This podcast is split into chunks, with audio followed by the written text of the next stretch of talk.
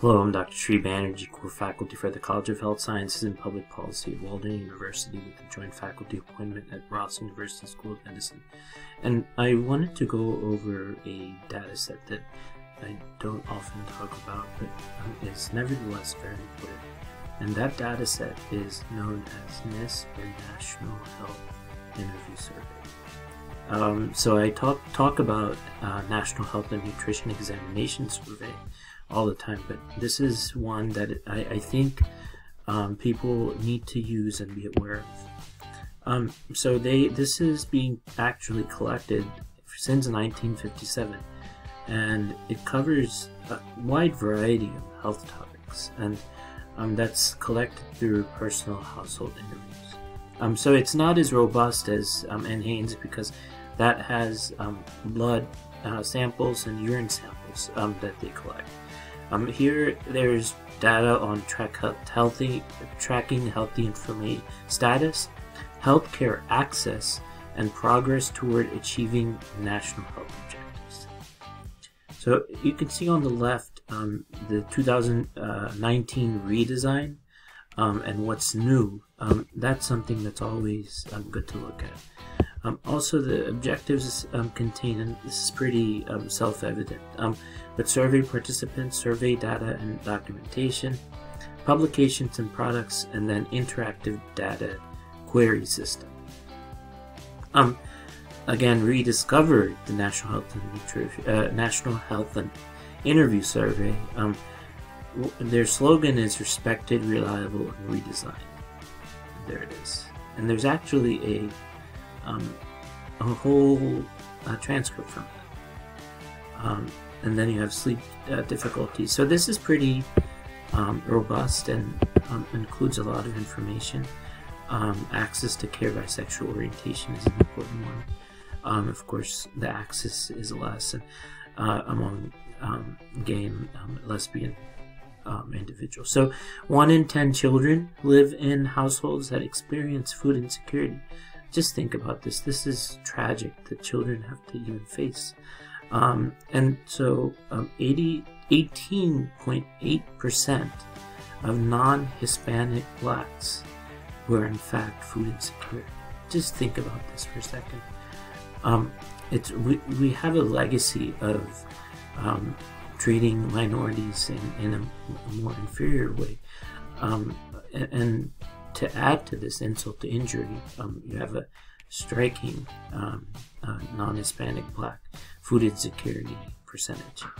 Then, of course, Hispanics are way um, have food insecurity way more, 15.7 percent, um, and then 6.5 percent only among non-Hispanic whites, white uh, males, or actually white children.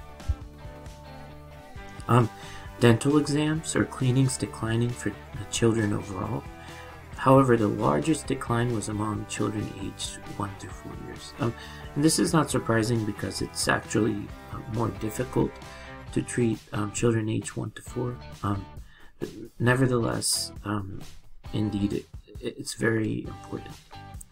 Um, so overall, about which is surprising to me, 83.8% to 8.9%.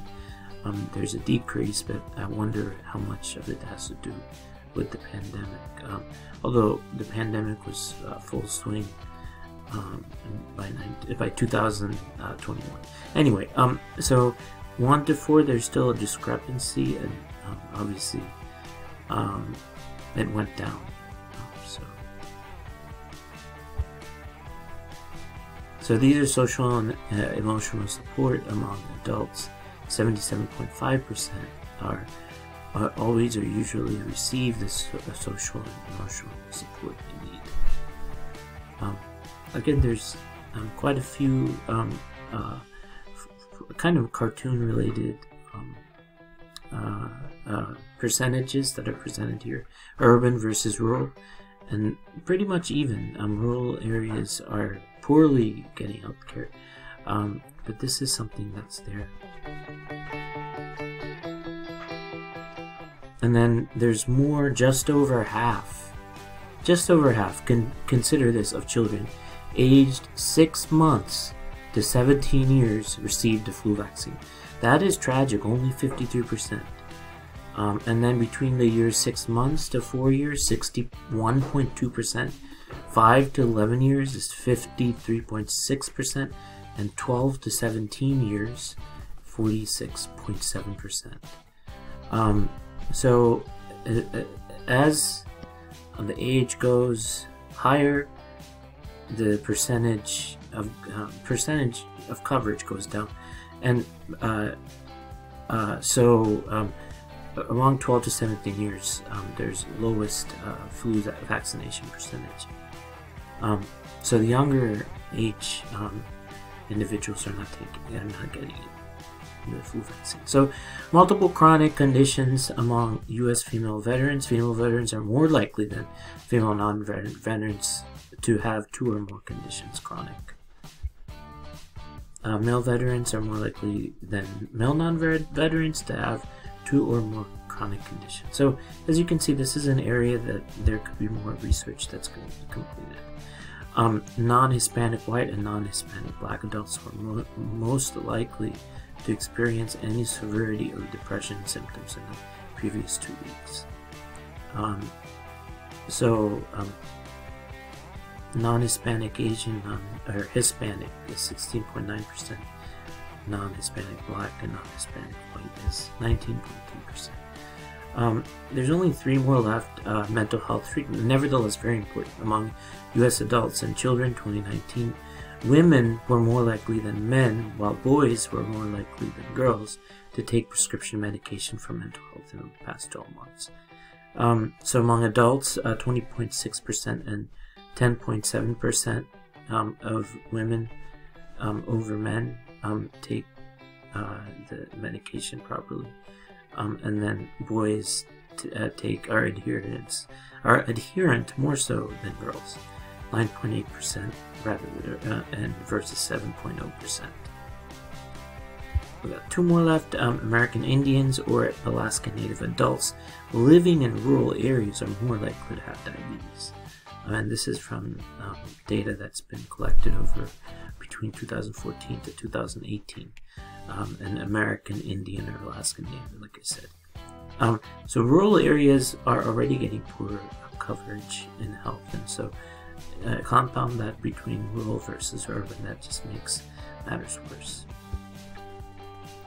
So women more likely than men to use yoga, meditation, and chiropractors, um, which are inter- which are um, alternative medical sources, um, which provides um, a bit more, um, bit more um, increased health and overall proper health. And then, so that was the last one. this is actually sleep, sleep trouble, trouble sleeping and staying asleep is worse for me- me- women than men.